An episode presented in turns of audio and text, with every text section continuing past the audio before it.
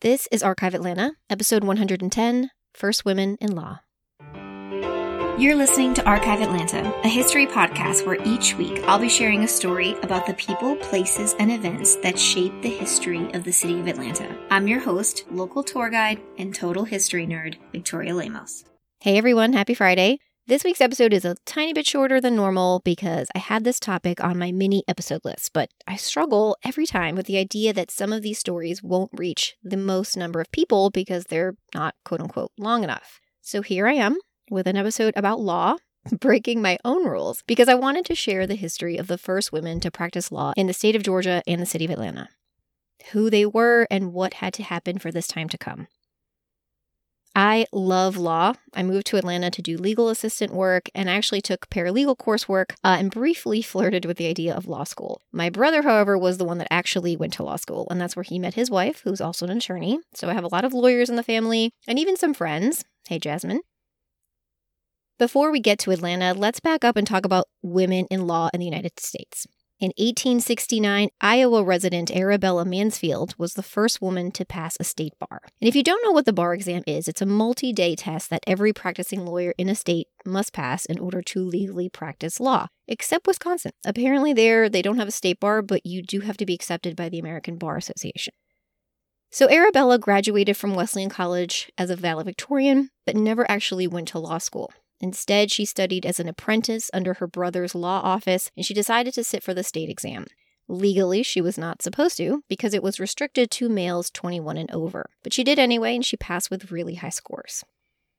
The first woman to graduate from law school was Ada Kepley, who graduated from what is today Northwestern University School of Law.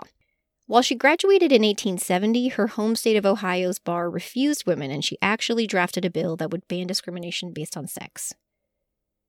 More interested in social activism, she did not apply to the state bar until 1881 when she was admitted.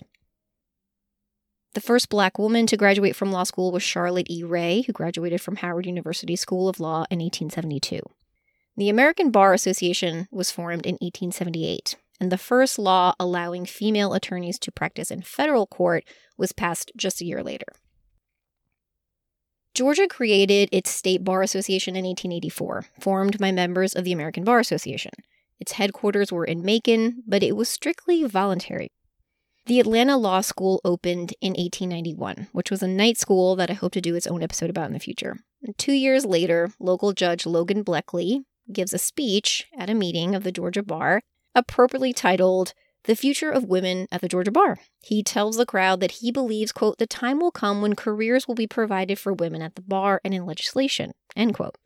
But he also says, quote, when a native Georgia woman with legal proclivities and aspirations appears, if she ever should, I think it would be wise for her, if not already married, to marry a lawyer. And I think it would be wise for some young lawyer to marry her, and for the two to study and practice on the principle of both doing the loading and letting him do the shooting, End quote.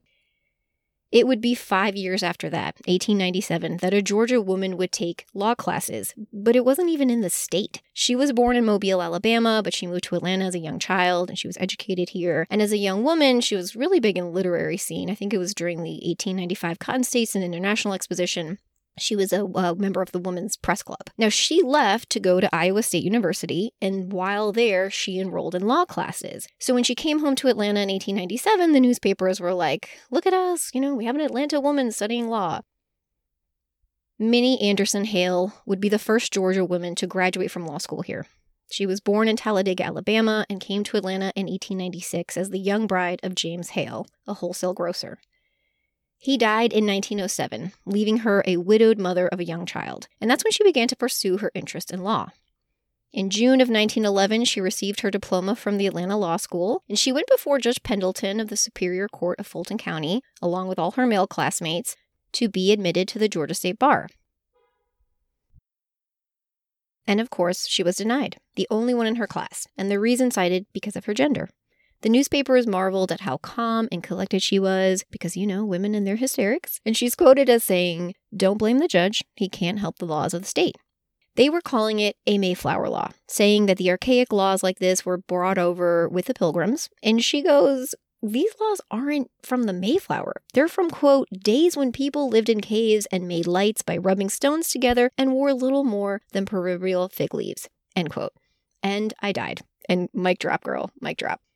Minnie also shares with the press that she has friends helping her with a bill to be introduced into the legislator. And so you have to wonder, like, was this planned? You know, she claims she went to law school knowing she couldn't practice and that legal education was not an end game for her. But I speculate that maybe there was some kind of talk about this and she was strategically chosen to lead this fight.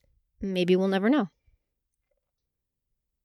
So her friends in this fight were John Holder, Speaker of the Georgia House of Representatives from Jackson County, and then another woman who was enrolled at the Atlanta Law School. Holder was also a former graduate of the school. In July of 1911, four Georgia men introduced House Bill Number 1, Inside the state capitol in downtown Atlanta, Mr. Tippins from Appling County, Mr. Beck from Brooks, Mr. Murphy from Bulloch, and Holder, of course. Its text was written by Minnie Hale, changing the word male in the code to citizen, and then in other places she added male or female in places where it just said male.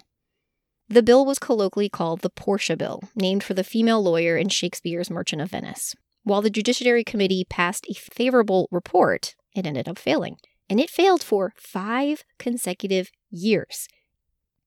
Most of the opposition from old, white Southern men was exactly as you imagine it.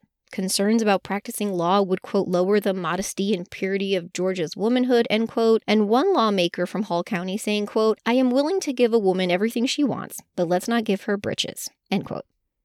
The Georgia Bar Association also held its annual meeting in 1912, and members mostly opposed a change in the law that would allow women to practice. It was not until August of 1916 that Governor Nat Harris signed the Portia Bill into law, making Georgia one of the last three states to allow women to practice.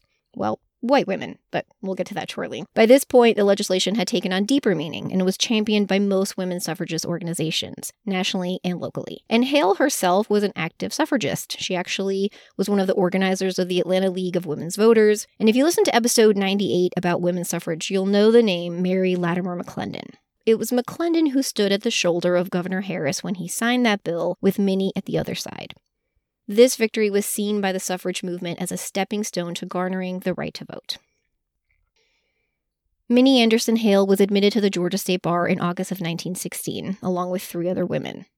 Hale would go on to practice law in Atlanta for the next 14 years. She specialized mainly in real estate law, but on occasion dabbled in divorce and criminal cases.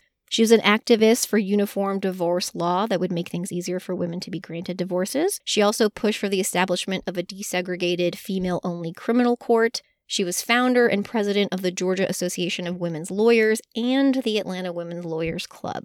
She worked on the legal case that allowed women to attend the University of Georgia in 1918. She paved the way for people like Eleanor Raoul, who was the first woman to graduate Emory Law School in 1920, and Edith House, who was the first graduate of the University of Georgia Law School in 1925. Minnie Hale was successful in her career, but her personal life always struck me as a bit tragic. She lost her first husband early, but in 1927 she married L.J. Daniel, a partner in Daniel Brothers Clothing Company. He had two adult sons and had lost his wife five years prior. Sadly, LJ died just three years into their marriage, and she retires shortly thereafter, making 1930 as her final year as an attorney. So, we've covered the history of how Atlanta women gained the right to practice law, and the white women that led that fight and have the title of first female lawyer. But we have another side to tell, and that's the story of black women in law. Estelle Amelia Henderson was the first black woman admitted to the Alabama State Bar in 1919. But that's where the hard facts end. She's been featured in some Oakland Cemetery tours, but the information that's out there is like zero to none. And the story is that in the same year she was barred in Alabama, she moved to Atlanta. Her sister lived here, and she opened a law office in the Oddfellows building on Auburn Avenue. The Associated Negro Press wrote that she was planning to take the Georgia exam soon and would then become the first black woman to practice law in the state. There is, however, no record of her ever taking the exam or being admitted but in later city directories, she is listed as an attorney. The first official African American woman to practice law in Georgia and Atlanta was Rachel Pruden Herndon. Born in Atlanta in 1898, the youngest of six children, she attended the city's public schools and got her college degree at Atlanta University in 1918. Her first career was as a school teacher, and in the summer months, she worked at the Atlanta Service Company. She did these two things for four years before resigning to work in a law office. Later, she married Robert Herndon, but the couple never had children.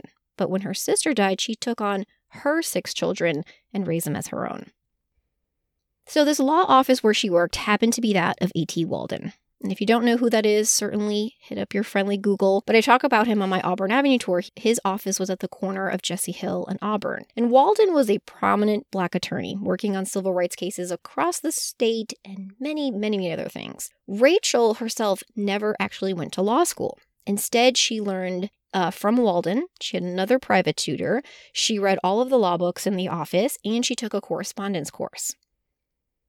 She was also secretary of the local NAACP. She was the first black female real estate broker in the state. And then in 1937, she sat for the Georgia State Bar exam. And this makes her the second black woman to ever do so. But like so many people, she did not pass on her first attempt. I'm not sure if she continued to try every year or she took a break, but it was 1943 when she finally passed the state bar exam. Out of the 63 takers, there were three women, two were black, one was white, and 18 total people passed, including all those three ladies. Rachel's husband died in 1944, but she continued to practice law in Walden's office. At this time, Black attorneys were not welcomed as members of local or regional bar associations. And so in 1948, it was she, along with nine other attorneys, that established the Gate City Bar Association, the third Black bar association in the United States. The name was a play on Atlanta's earliest nickname, the Gate City, but it also was seen as a gateway to opportunities for Black lawyers. In the same year, the American Bar Association had over 500 black members, and they decided to hold their annual meeting in Atlanta, and it was sponsored by Gate City Bar. They would go on to hold events, have speakers, um, they would collectively support or denounce government plans, which is really cool history there. Rachel Herndon was appointed by Mayor Ivan Allen as the first black female municipal judge in 1965, and she held that post until she resigned in 1973. Herndon died in 1979, and she's buried at Lincoln Cemetery. So there you have it the story of the first women lawyers in Atlanta and how they got there. Thank you, everyone, for listening. If you're enjoying the podcast, please leave a rating or a review. You can also visit the Patreon link in the show notes to support the podcast and listen to bonus mini episodes for doing so. I hope everyone has a great weekend, and I'll talk to you next week.